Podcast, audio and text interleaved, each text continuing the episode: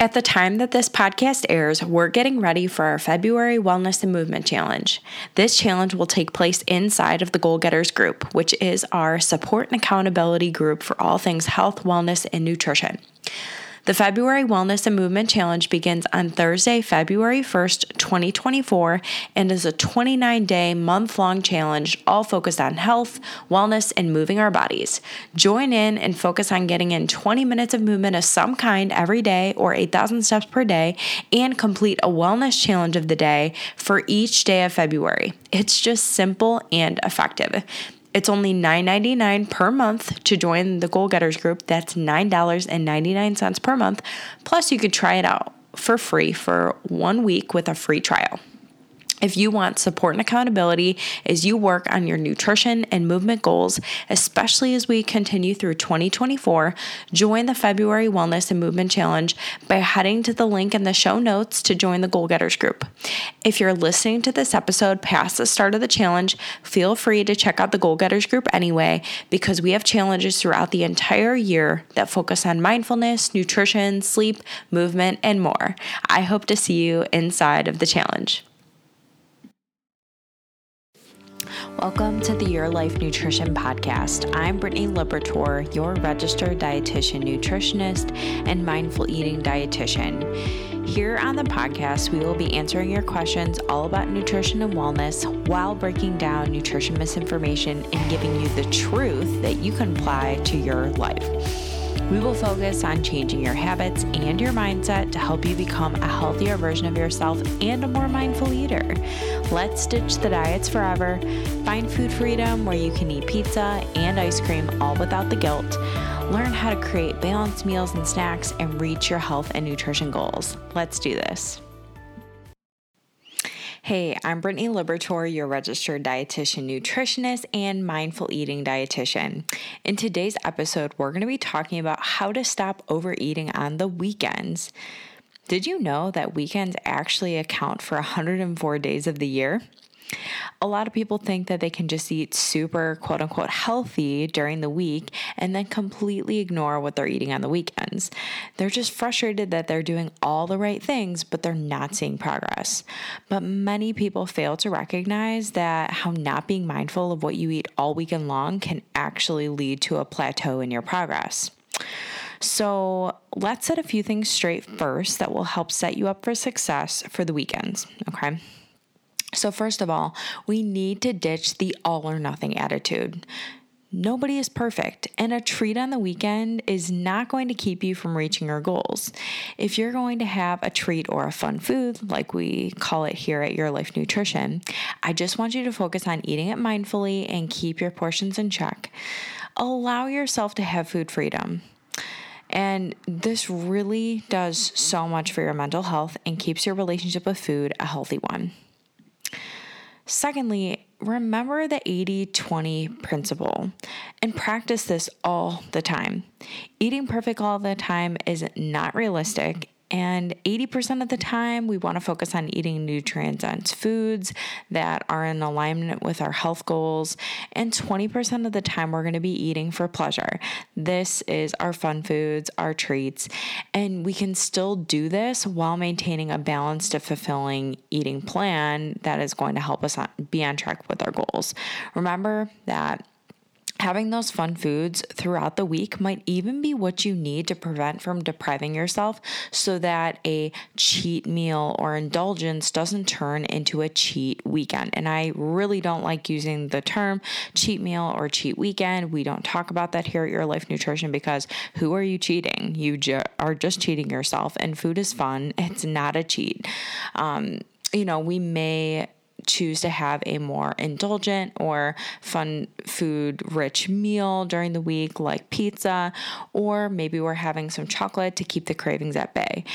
The idea here is when we give ourselves unconditional permission to eat any and all foods whenever we feel like it, then we're truly honoring our hunger, our cravings, and then we're not feeling like foods are off limits at certain points of our week. Next, I want you to try your best to honor your hunger and fullness cues by using the hunger scale. We talk about this all the time in the coaching program. It's one of the first things I teach my clients.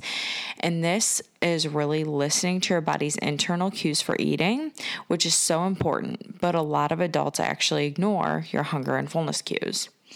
So, to try and prevent overeating during the weekends, you can practice gauging how hungry you are on a scale of 1 to 10 before you eat any food.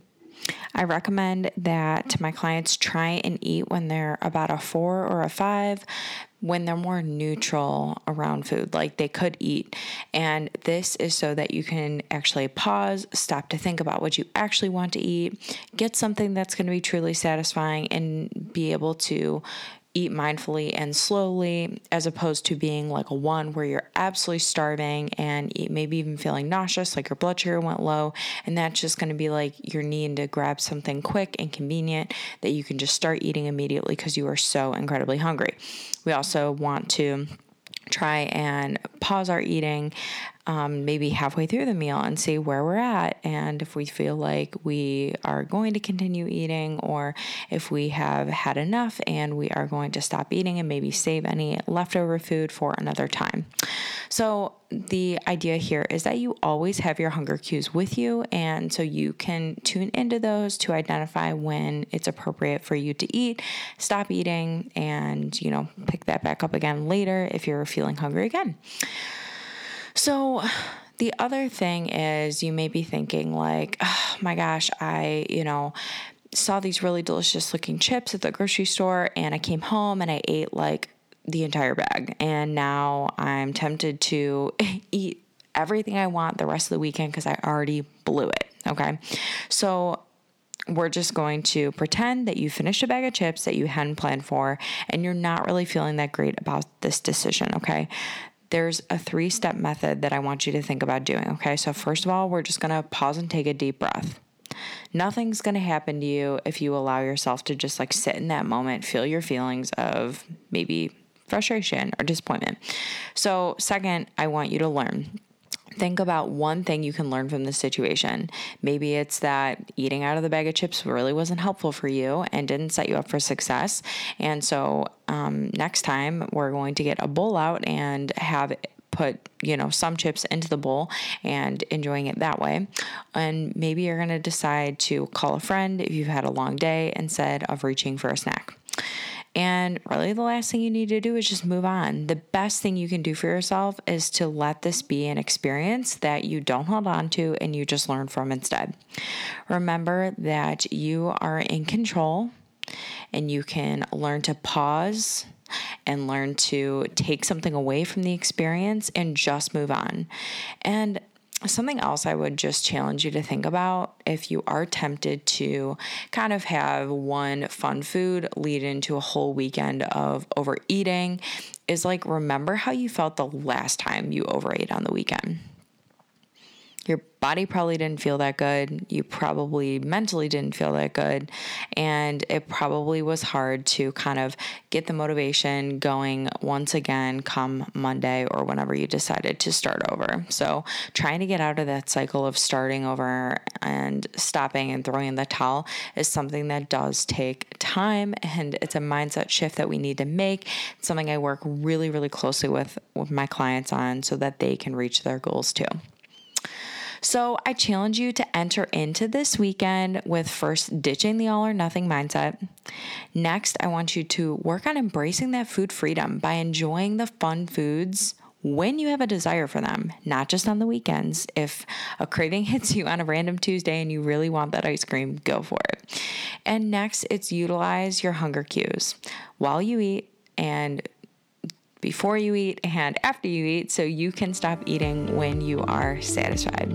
So, I hope that you found this information to be helpful, and I will talk to you in the next episode.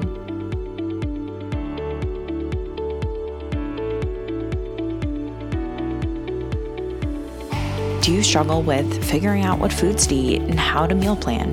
Maybe it's stress or emotional eating not feeling comfortable in your clothes, feeling overwhelmed with weight gain, or maybe you need to lower your blood pressure, blood sugar, or cholesterol? If you answered yes to any of those questions, I would love to help you. To learn more about working with me, either one on one or to join our private accountability group called the Goal Getters Group, head to my website, www.yourlifenutrition.org if you want to have a free discovery call to see if we'd be a good fit to work together, fill out the coaching application and I will contact you to set up our call and we can see which option would work best for you. On the Your Life Nutrition website, you will also find recipes, testimonials, and other blog posts that you might find helpful on your journey. If you enjoyed today's episode and you want to follow along with more things Your Life Nutrition, you could check us out on Instagram and Facebook at Your Life Nutrition, where I love to post daily inspiration to help you become a healthier version of yourself.